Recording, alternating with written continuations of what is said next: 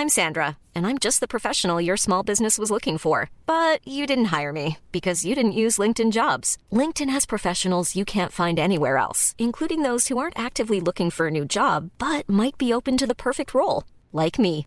In a given month, over 70% of LinkedIn users don't visit other leading job sites. So if you're not looking on LinkedIn, you'll miss out on great candidates like Sandra. Start hiring professionals like a professional. Post your free job on linkedin.com/people today. There's never been a faster or easier way to start your weight loss journey than with PlushCare. PlushCare accepts most insurance plans and gives you online access to board-certified physicians who can prescribe FDA-approved weight loss medications like Wegovy and Zepbound for those who qualify. Take charge of your health and speak with a board-certified physician about a weight loss plan that's right for you. Get started today at plushcare.com slash weight loss. That's plushcare.com slash weight loss. plushcare.com slash weight loss. Some people, you know, have a very dry sense of humour. Some people have a more bawdy sense of humour. But in the end, it's about the connection between you and the person you're dealing with, getting them on your wavelength so that they actually feel more relaxed. Are you more likely to sell to someone who uh, is feeling relaxed than someone who's feeling tense? And so, well, of course you are. Welcome to the Humourology Podcast with me, Paul Boross, and my glittering lineup of guests from the worlds of business, sport, and entertainment who are here to share their wisdom and their use of humour with you. Humourology is the study of how humour can dramatically improve your business success and your life.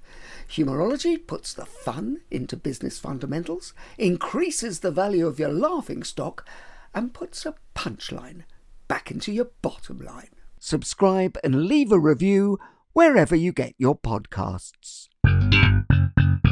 My guest on this edition of the Humourology podcast is one of the most influential agents and managers in all of sport and entertainment.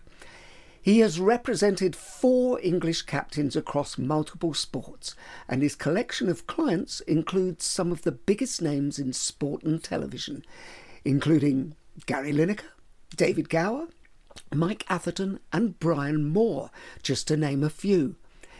His influence on modern day football is undeniable, having been involved in the careers of players like David Beckham, Alan Shearer, Peter Shilton, and Michael Owen.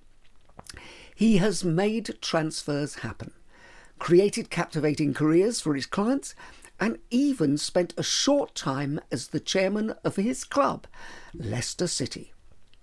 When he isn't representing some of the nation's most notable stars, you can find him writing captivating columns in The New Statesman or giving his insights on the behind the scenes business of sport and entertainment. Now, we're sincerely hoping that the experience of doing this interview will rank a close second to his beloved Leicester City winning the Premiership. Jon Holmes, welcome to the Humourology Podcast. Thank you, Paul. Good. Is it is it already ranking a close second to uh, Leicester winning the Premiership? You want me to be honest, don't you? no, I don't actually. yes, then. um, I'd like to go back to the beginning, Jon. Um, I know your father was a big sports fan and encouraged you uh, to love sport. Was he humorous and was humor uh, important and valued in your family? Absolutely, yeah. He was a massive fan of comedians. I think, you know, he was a he was a great fan of Tony Hancock. Uh, I think it was him that took me into Tony Hancock.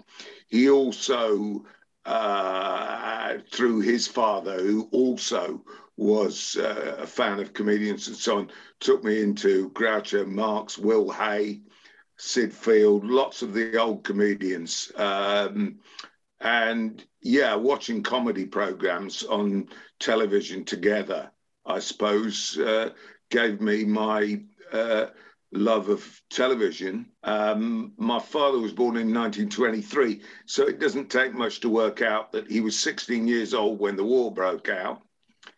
He spent his 21st birthday on the hill at Cassino.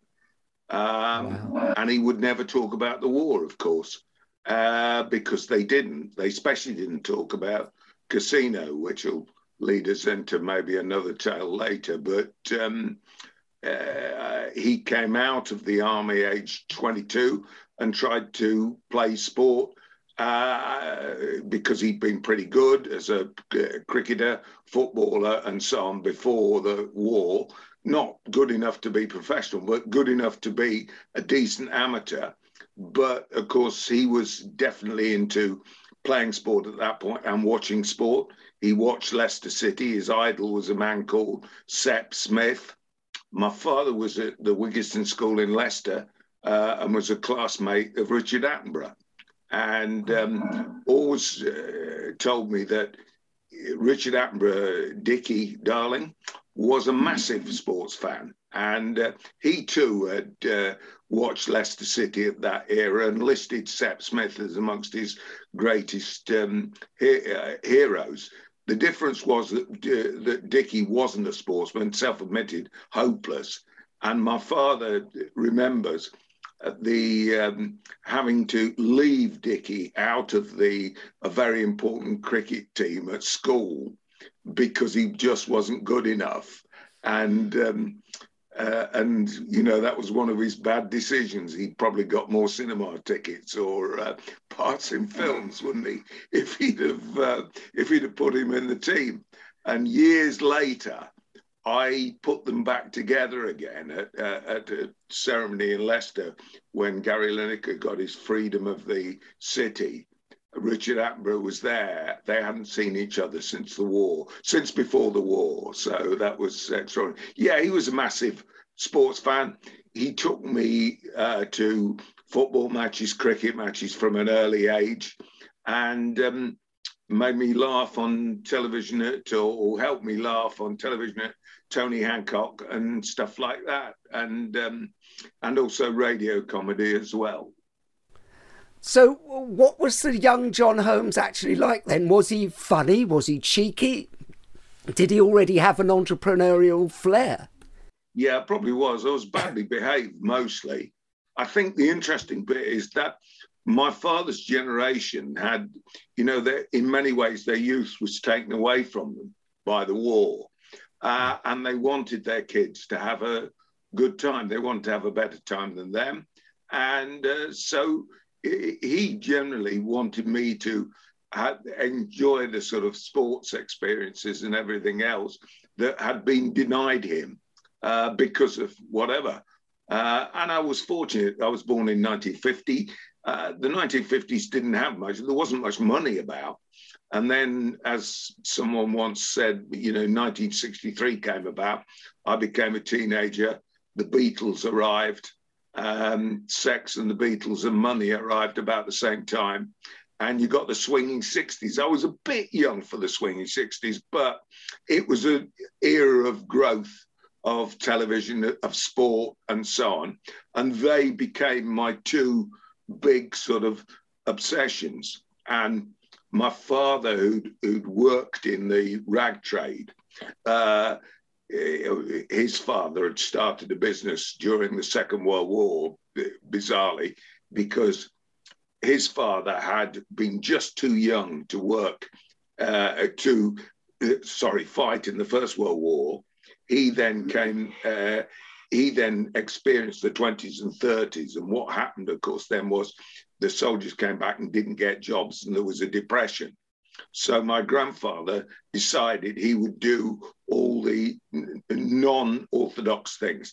So during the war, he bought a big house when nobody uh, was buying big houses. He started a business that his children could work in when they came back from the war. My father being his eldest son, uh, and he and he bought a chemist shop in Folkestone because he got it for nothing, because everybody thought Folkestone was doomed.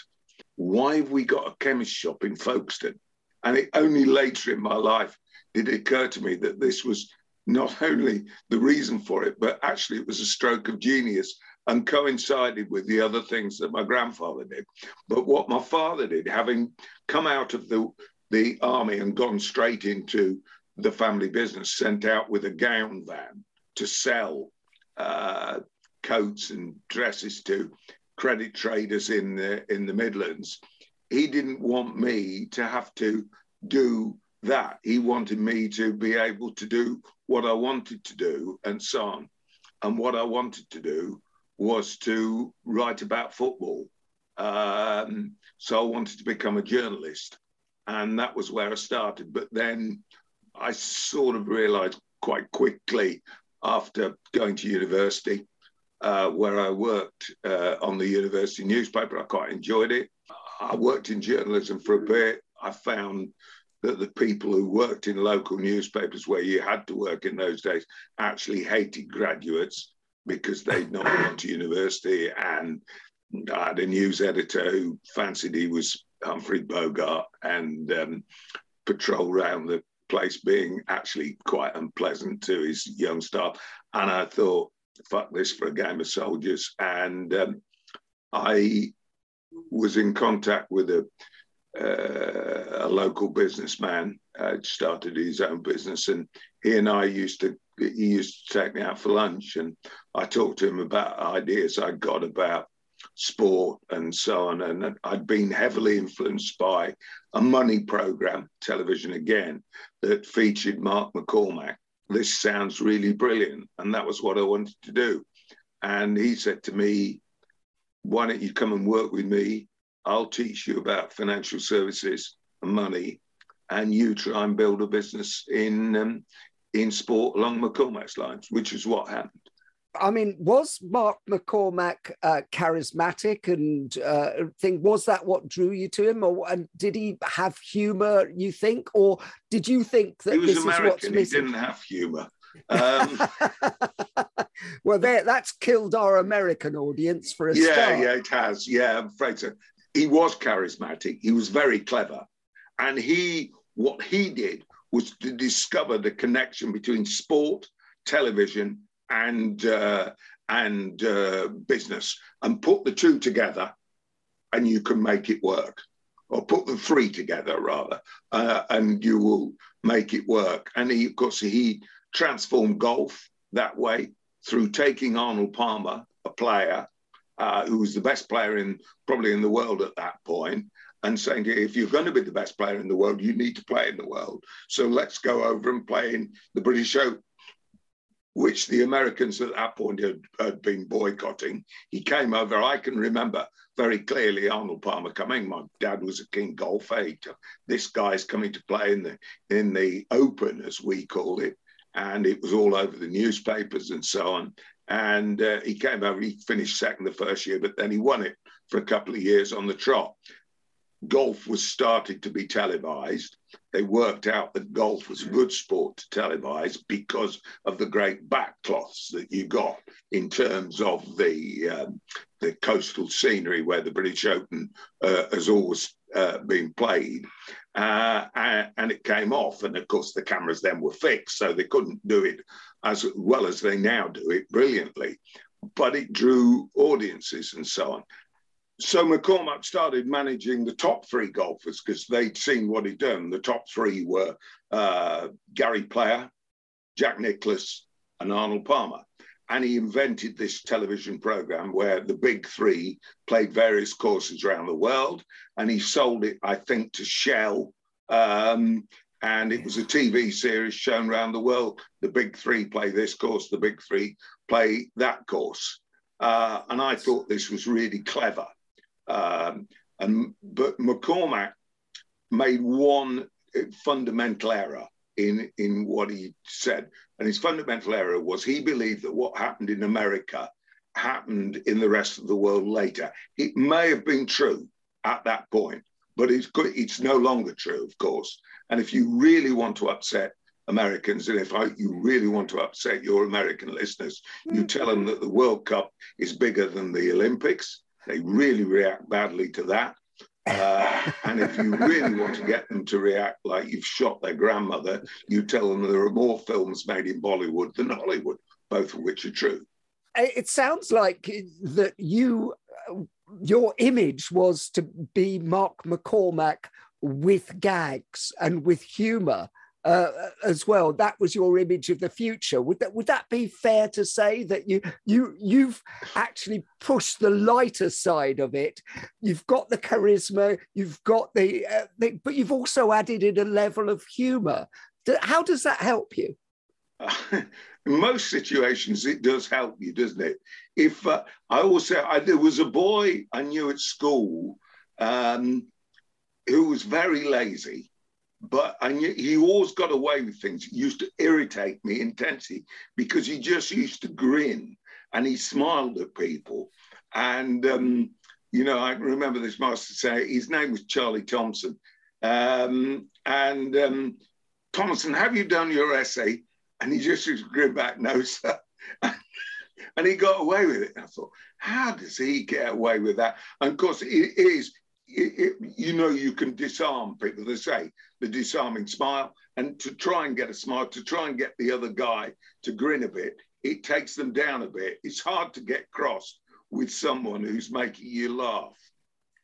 Well, uh, so you actually think that it's a state change in a way that that that that you can actually through humor you can change people's state for the better and then use that yeah you can of course that you can lighten the mood you can uh, if somebody's getting in a in in a rage. I remember a colleague of mine a guy i worked with for a time tony stephens where he originally uh, started acting as beckham's agent and when he met Alex Ferguson, Alex Ferguson to tell him that you know, Alex Ferguson went into a state of rage because he didn't like anyone having any control over any of his players.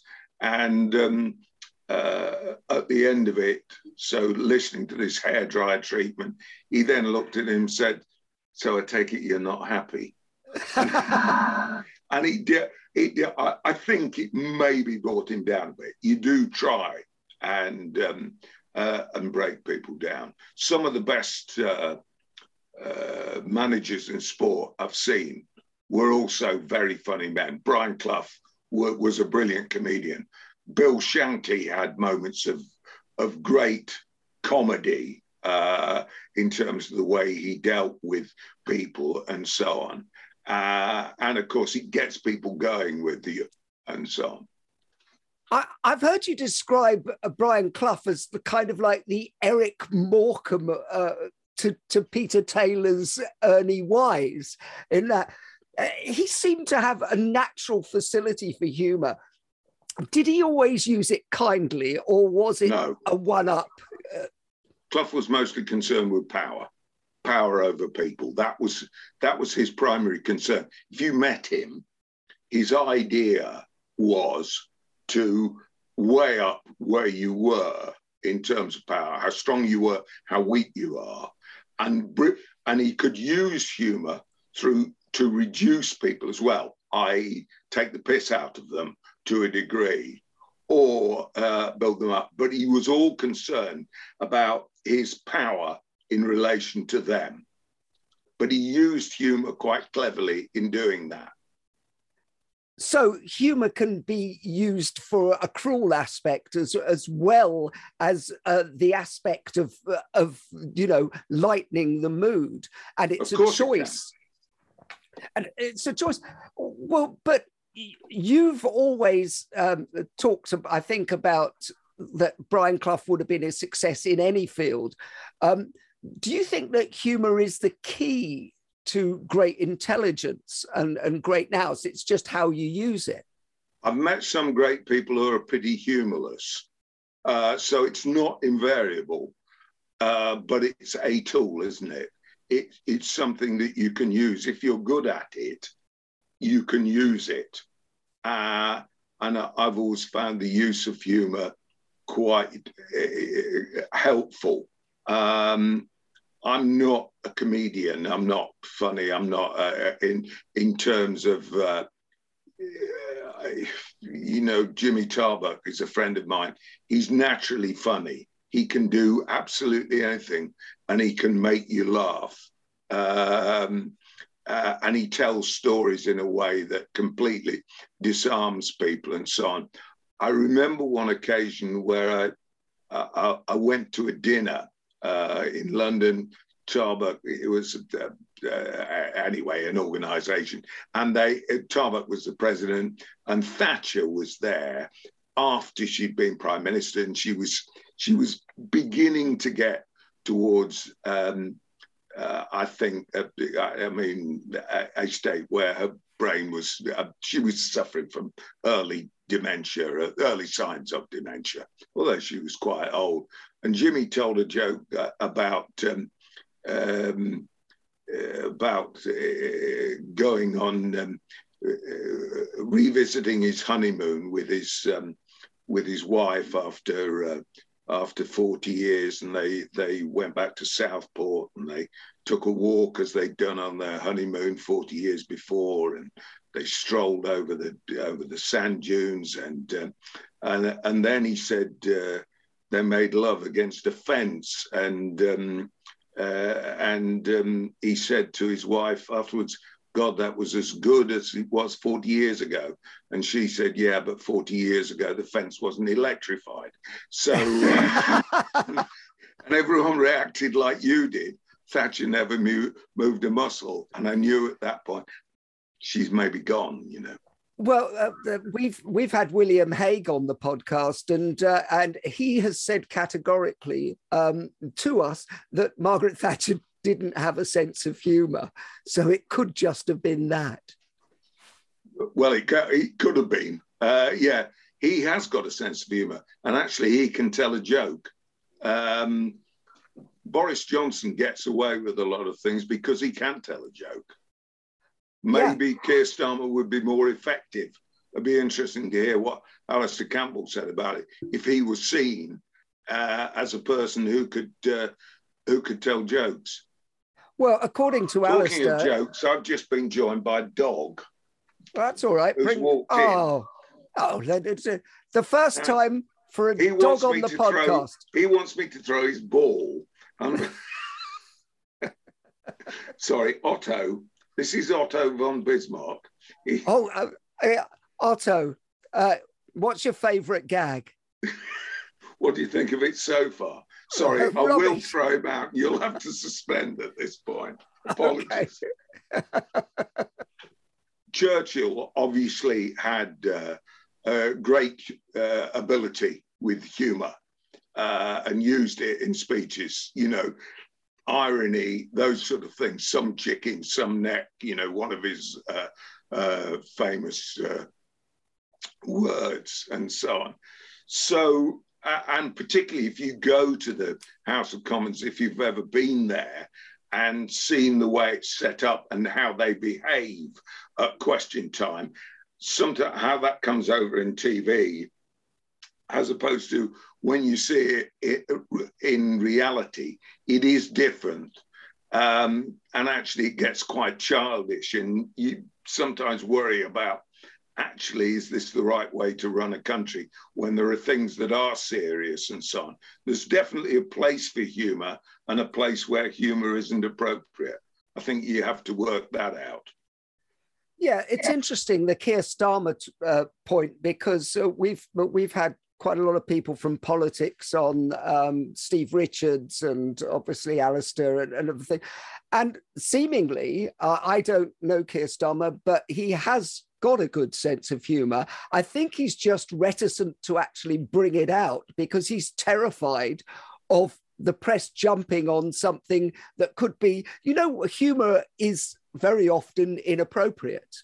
It's a humor it's a is quick... inappropriate, and and also maybe he's playing a canny game in that he's trying to present an opposite. You know, Attlee played an opposite to uh, to Churchill in many ways. Yet was a very effective prime minister in many ways. Well, you talk about negotiation. Uh, what is the key to negotiation for you in the terms of uh, humor and how it can be used? Is it about good cop, bad cop, as you say, or, or what? What is what is the essence of it? Um, There's no one good way. That's the first thing you learn. The idea that something is the answer in negotiation. is not true. It's all the circumstance. It's where you are at the time. Um, I've negotiated for a living, as it were, for ages and ages. And sometimes people will say to you, How did you do that? Or how did you do that? And, and uh, how did you get that deal? How did you get that deal? And actually, sometimes good negotiation. Sometimes, did I use humor in it? Sometimes, yeah. Uh, did I sometimes play the hard man? Yeah. Sometimes, did I play the? Did I sometimes play the naive? Yeah. But there's no good way to do it. It's what's appropriate in the circumstance. It's basically looking at the guy the other side of the table and working out how to. It is, you see, Clough understood it was about power uh, and so on. And actually, if someone's on your wavelength, if they're talking to you and you get a point of contact, it it does work. And sometimes that involves humor. Sometimes it doesn't. Sometimes you're keener to get one step ahead of them. Sometimes you're keen to withhold certain information. Mm-hmm. Sometimes the, the best way to do it is to actually be completely open. But it's all about the dynamic of the relationship in order to achieve where you're going. I think that's really interesting because what you have hit on, I think, there, whether consciously or unconsciously, is that you said negotiation is all about different circumstances, but I think it's about listening, which is what the essence of good humor is, is about listening to what you're getting back and then reacting to it in a way.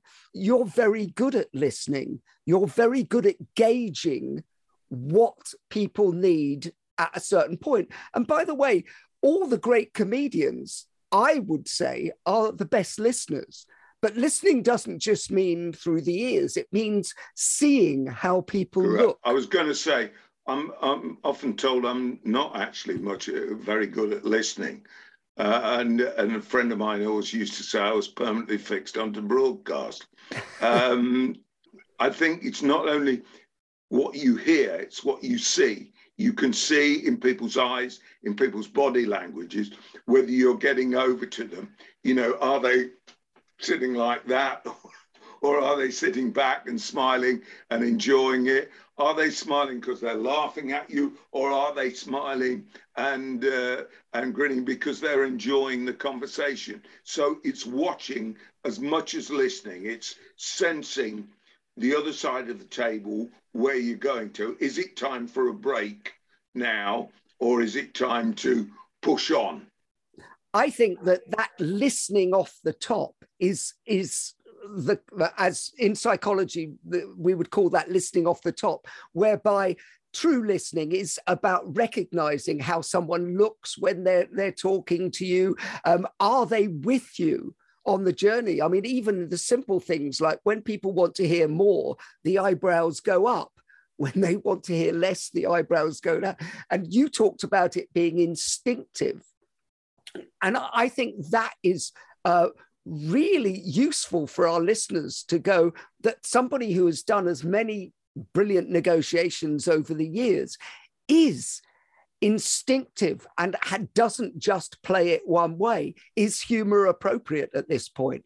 Can we shift the way um, somebody's feeling and their state through humor? So uh, that I think is the, the, crucial thing. And I'm learning a lot from that negotiation stance as well. You say it's instinctive, it's also learned. Uh, you gain through experience, don't you? You try and learn from each new negotiation you, because you do make mistakes. Uh, and you learn, I won't do that again. You know, one thing I always learned with negotiation, even if you've got everything you absolutely want and you're bursting to say, yeah, let's do the deal, you should all say, yeah, I think we're there. But before we uh, come to final agreement, I want to go and um, I want to go and talk with my mother, my uh, my wife, my dog. Uh, I want to you, always give yourself a get out clause because once you've got out of that state where the other guy uh, you have between you maneuvered yourselves into a position where you think you've got a deal you need to then go One size fits all seems like a good idea for clothes until you try them on. Same goes for healthcare. That's why United Healthcare offers flexible, budget friendly coverage for medical, vision, dental, and more. Learn more at uh1.com. Hey, I'm Ryan Reynolds. At Mint Mobile, we like to do the opposite of what Big Wireless does. They charge you a lot, we charge you a little. So naturally, when they announced they'd be raising their prices due to inflation, we decided to deflate our prices due to not hating you. That's right. We're cutting the price of Mint Unlimited from $30 a month to just $15 a month. Give it a try at mintmobile.com slash switch. $45 upfront for three months plus taxes and fees. Promo for new customers for limited time. Unlimited more than 40 gigabytes per month. Slows. Full terms at mintmobile.com. Everyone knows therapy is great for solving problems. But getting therapy has its own problems too. Like finding the right therapist, fitting into their schedule, and of course, the cost. Well, BetterHelp can solve those problems. It's totally online and built around your schedule. It's surprisingly affordable too. Connect with a credentialed therapist by phone, video, or online chat, all from the comfort of your home. Visit betterhelp.com to learn more and save 10% on your first month. That's BetterHelp H E L P. There's never been a faster or easier way to start your weight loss journey than with PlushCare. PlushCare accepts most insurance plans and gives you online access to board-certified physicians who can prescribe FDA-approved weight loss medications like Wegovy and Zepbound for those who qualify. Take charge of your health and speak with a board-certified physician about a weight loss plan that's right for you. Get started today at plushcare.com slash weight loss. That's plushcare.com slash weight loss. plushcare.com slash weight loss. Have we really got a deal? Have I missed something? And that, so always give yourself time. Now, early on, and especially when I was dealing with, uh, you know, training people to do my job when I was with a larger bit, I found that some of them were desperately anxious. Yeah, we've got a deal. Right, it's brilliant. They went and did the deal, and then they rang me half an hour later and said, "Oh, we've got, you know, we've got a better deal now." And I'd say to them, "Well, have you hundred percent agreed with this guy uh, that you were going to do it?" Yeah, I have. So I'm going to let him down. I said, no, you must never let him down because if you've 100% agreed, I'm sorry, you will never do a deal with him again if you let him down at this point. So always give yourself a get out clause because you don't know if somebody else may come along with a better deal in the next 10 minutes. You can't forever string things out. But again, that's a bit of intelligence and, and watching as to can I string this guy on for a little bit longer, or is he going to lose his humor and his patience and so on?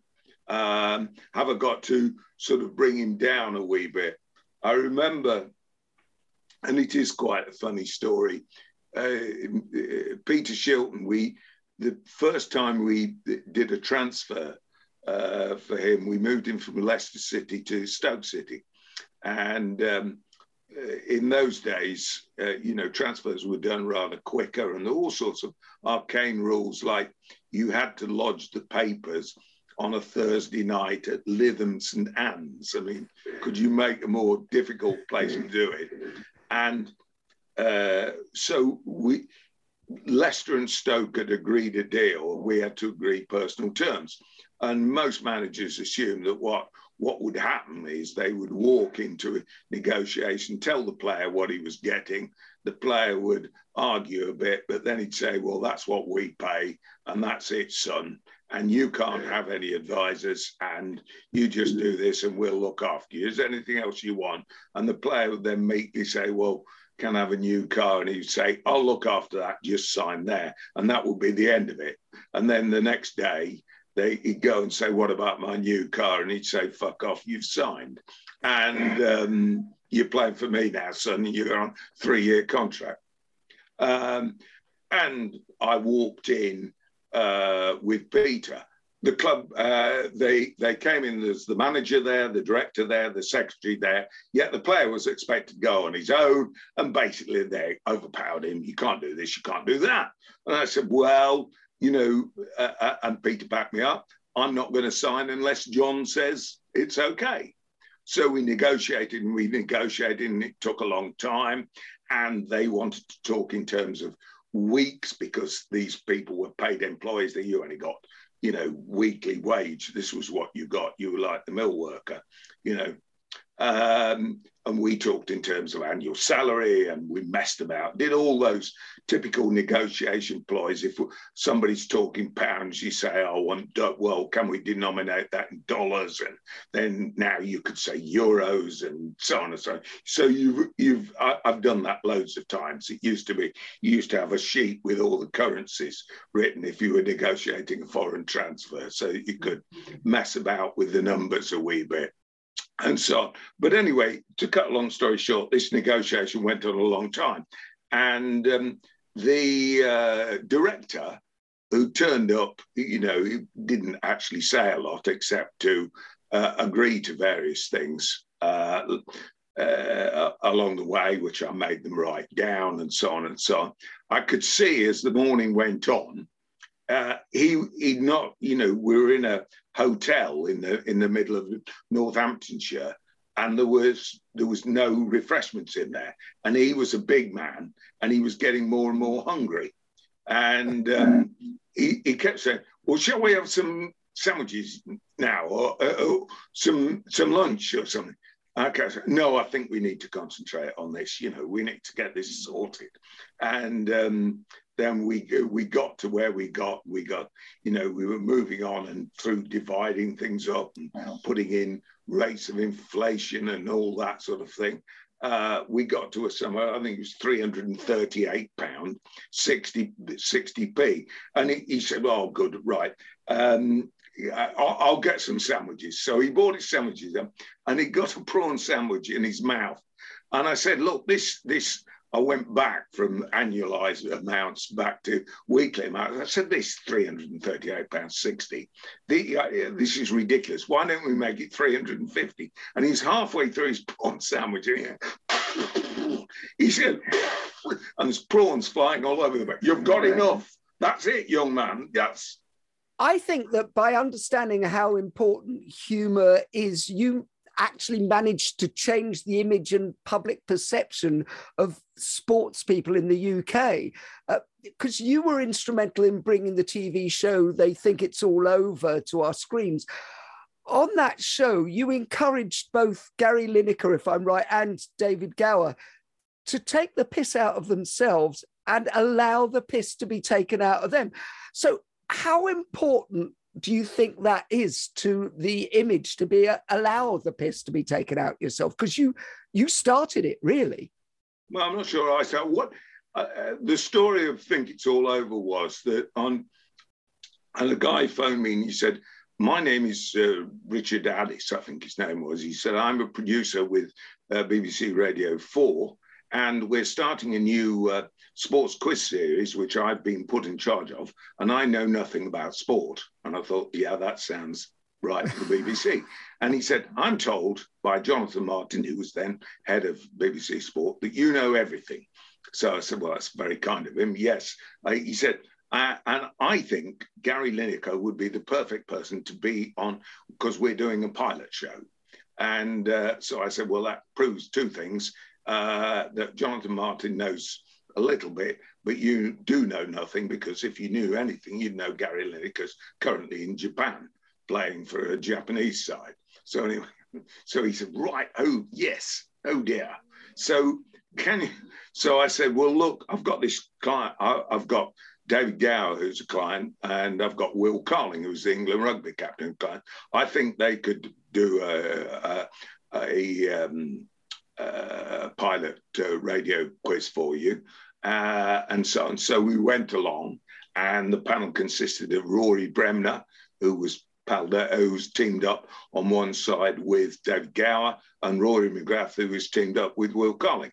And the question master was Des Lynam, who was B- BBC's Mr. Sport at that point, point of view, and it was done at the Paris Theatre, and I watched it, and I thought it was very funny, and I thought this could work on TV, and I'd always been interested in extending the career of a sportsman beyond 35 into broadcasting and so on, which was the, the, which was the simplest way to do it. Television, sport, McCormack. This is how to do it. Grow them out of that, and so on. So uh, the about uh, three or four days later, I bumped uh, bumped into Brian Barwick, who's head of BBC, who's second, uh, second head of BBC Sport, deputy head, below Jonathan Mark. Uh, three or four days later, I bumped uh, bumped into Brian Barwick, who's head of BBC, who's second, uh, second head of BBC Sport, deputy head, below Jonathan Martin. And I said to him, I saw a pilot of a radio program being done the other night called They Think It's All Over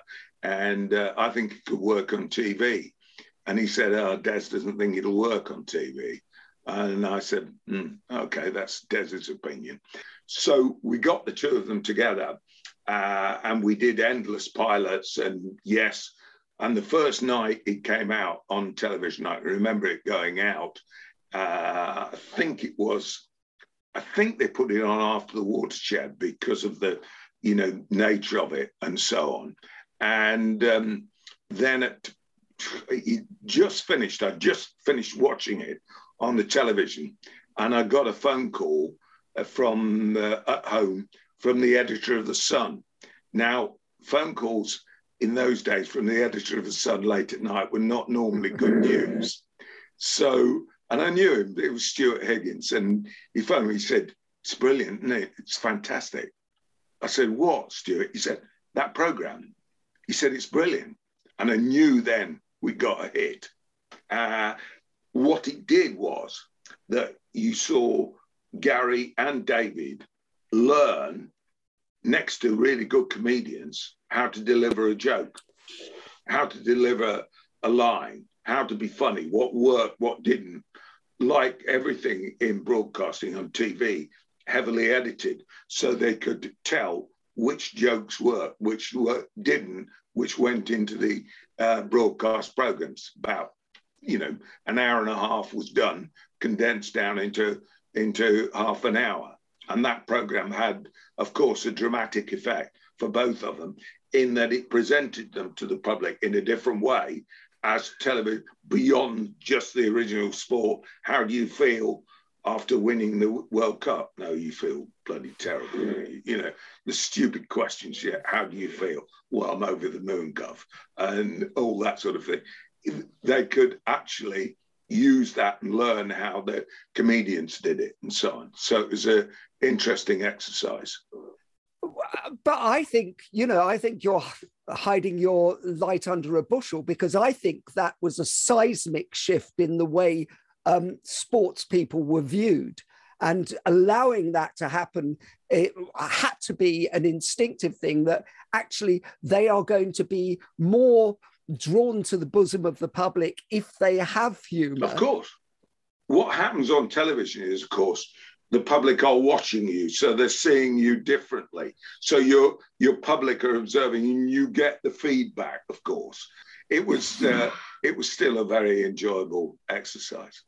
No, and uh, I think you've done all right, Jon, haven't you? I've got away with it. what makes you laugh? What makes certain comedians make me uh, make me laugh? Uh, Jimmy Tarbuck, who's become a friend, he makes me laugh. Uh, Tony Hancock made me laugh. Uh, Dad's Army, sitcoms in general. I, I think what's what's sad now is that the sitcoms of that era, which were all based in terms of character, get the development of character. Uh, it was Hancock's character. Hancock wasn't actually a comedian; he was a comic actor. Maybe the geniuses were uh, Ray Galton and Alan Simpson. Um, you look at the uh, the comedies that uh, often in partnerships, weren't they? Willis Hall and Keith Waterhouse. Uh, were able to write uh, Dick Clement, Ian La Frenais, the Likely Lads, um, brilliant Porridge. comedy. Um, came out of the characters and the development of the character so that people knew and could identify with them. And actually, the interaction of people does make me laugh uh, and so on. Um, uh, modern stand up, some of it, I, some of it, I think uh, very good, but it's not necessarily the material, but the way it's the way you tell them, as they say. Tommy Cooper, you know, that sort of thing. He could uh, Bob Monkhouse had brilliant material, of course, uh, and so on, and got a joke for every situation, and and had this book and was as slick and witty. It's the wittiness, the response, the it's the intelligence of some of it that uh, that makes me laugh. Yeah. You were talking uh, about one of your comedy heroes who makes you laugh, Bob Monkhouse, and uh, uh, in my performing days. Um, I did a big gala show at uh, the Birmingham Hippodrome organized by Jasper Carrott. It was like a who's who of, of, of comedy, Rowan Atkinson and Lenny Henry and Punt and Dennis and all of us and my old act, Morris Minor and the Majors we were on. And the person who blew everyone away that night, and remember it was everybody was steeped in comedy, was Bob Monkhouse he was so funny live on stage and people seem to remember him more as a game show host but live on stage he was naughty he was a little bit you know blue but boy was he funny. He's very funny. Um, terry wogan you see wasn't a comedian but he was the master of a of a funny line and a way to react I remember with Wogan, he, he did a speech. He was uh, chairman of the Saints and Sinners uh, Club, and uh, they had a Christmas lunch. And um, it, it, every year they got a speaker along. The speaker, generally speaking, was brilliant. They had some very, very funny speakers along. And uh, he got someone over from Ireland. And this bloke was absolutely terrible. He was awful and he went on for 20 minutes and in the end the, the he'd lost his audience. They were almost throwing things at him and so on.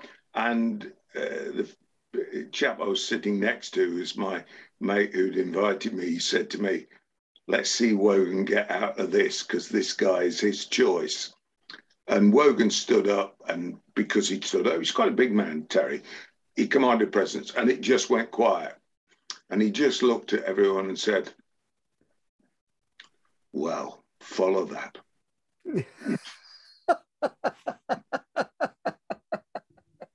he didn't put the guy away. He just gently seemed, of course, everyone uh, wet themselves, and it was very, very uh, clever uh, quick wit and so on. That that sort of thing makes me laugh and so on. And yeah, it is about that's about power over the audience. A lot of it is about power and power, and you're talking about negotiation, which is about power and humor as a way of getting people on side. Some people can't do it, some people can. Why do people fail to be funny? Do you think that it's in the background? Because I know you've talked about in the past that um, from the idea of sports people that that team players, people who play for teams, tend to be funnier than individual sports. So, so what do you think it is that makes people fail to be funny? Some cases it's autism, but which can in itself be funny, can't it? You know, some autistic people are yeah. quite funny.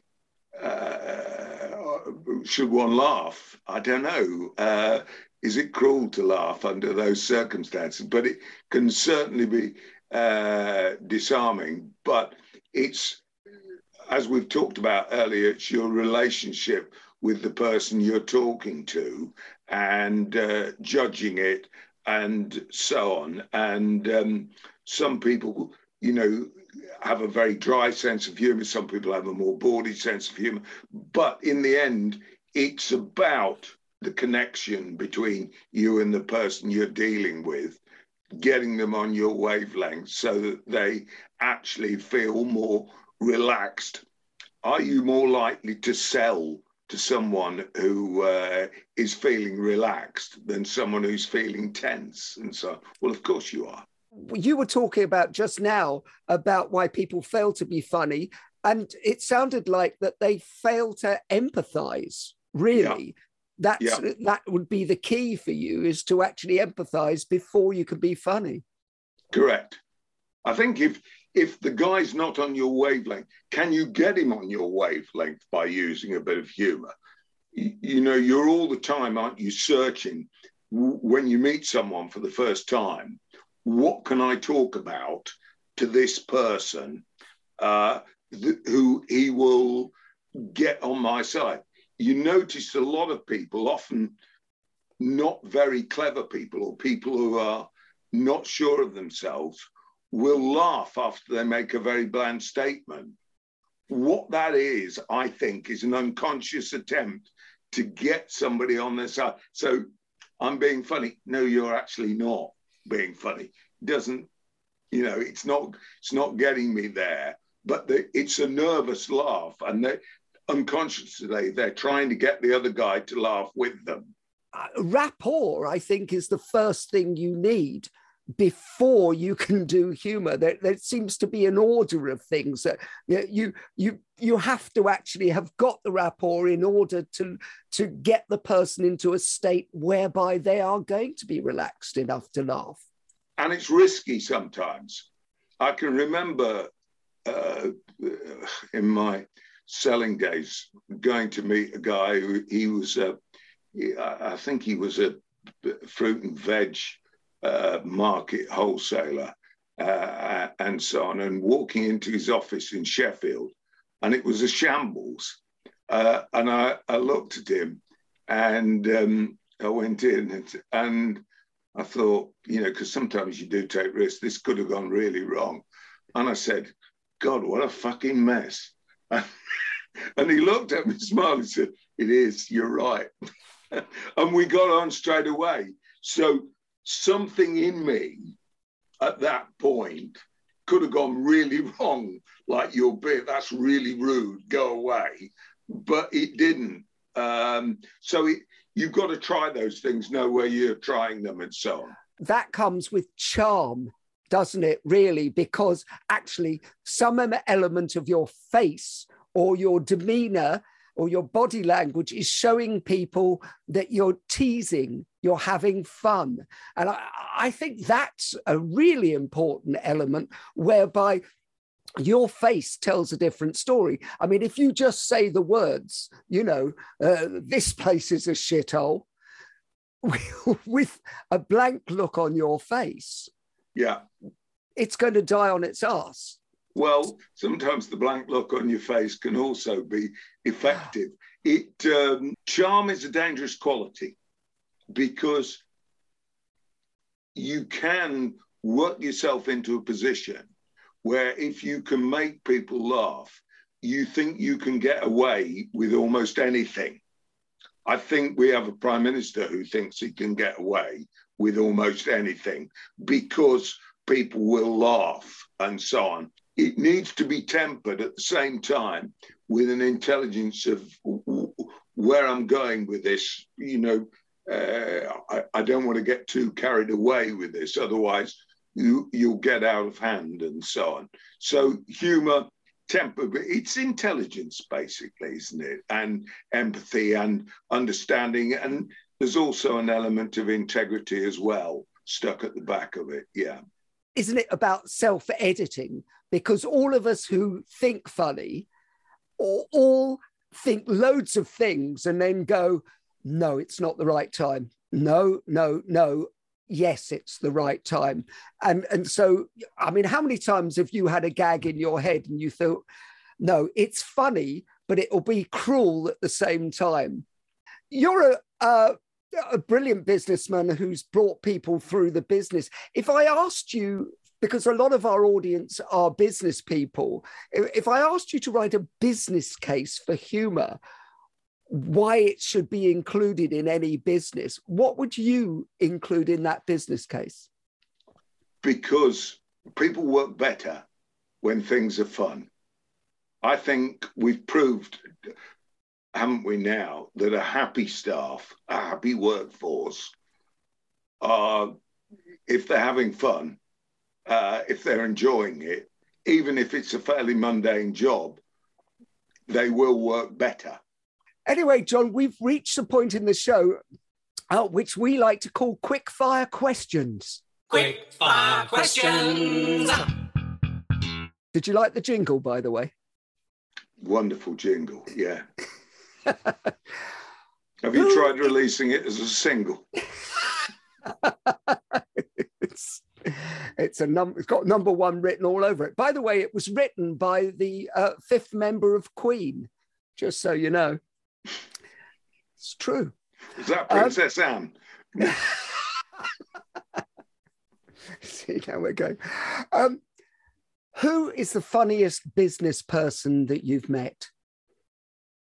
Brian Clough.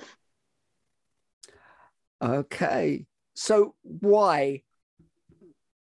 Quick witted, fiercely intelligent, cabaret show at times on his own. So, what was it that made him? And, and is it for you, is that an indicator of absolute intelligence, the fact that he was so funny?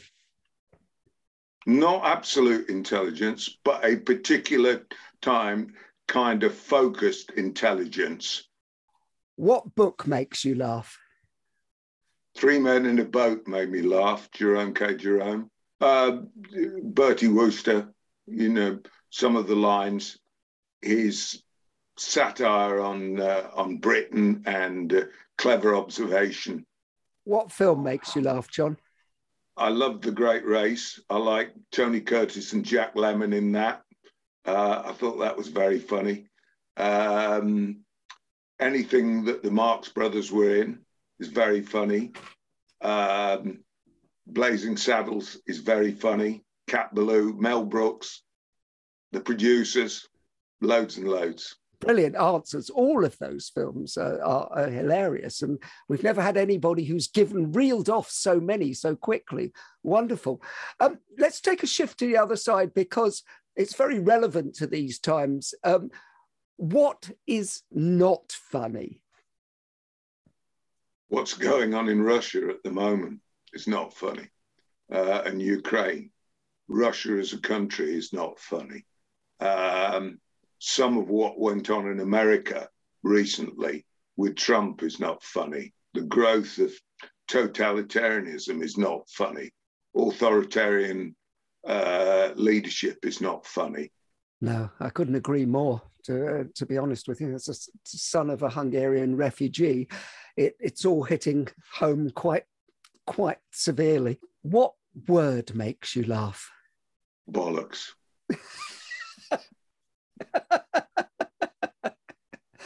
no, what word makes you laugh? Oh, so,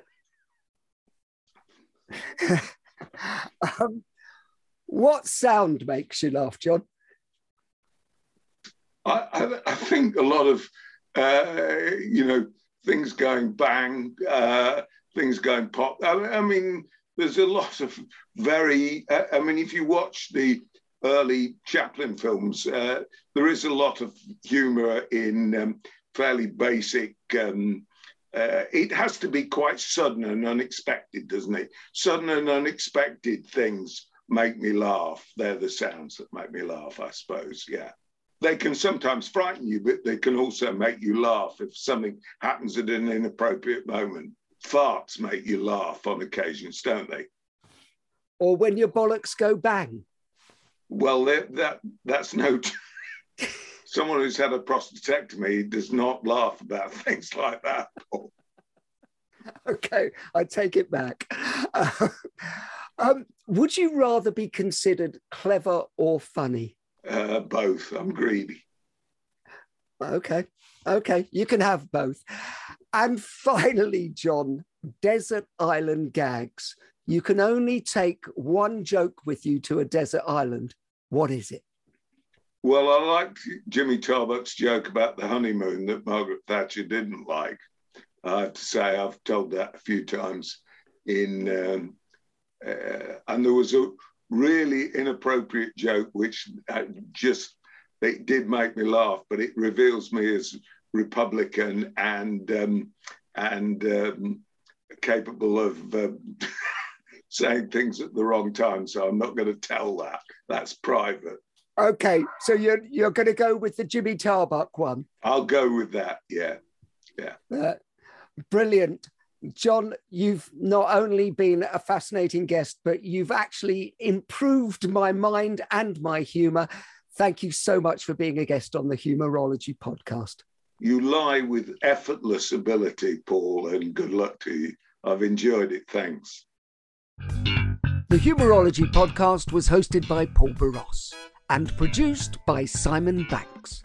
Music by Steve Hayworth, creative direction by Les Hughes, and additional research by Helen Sykes. Please remember to subscribe, like, and leave a review wherever you get your podcasts. This has been a Big Sky production.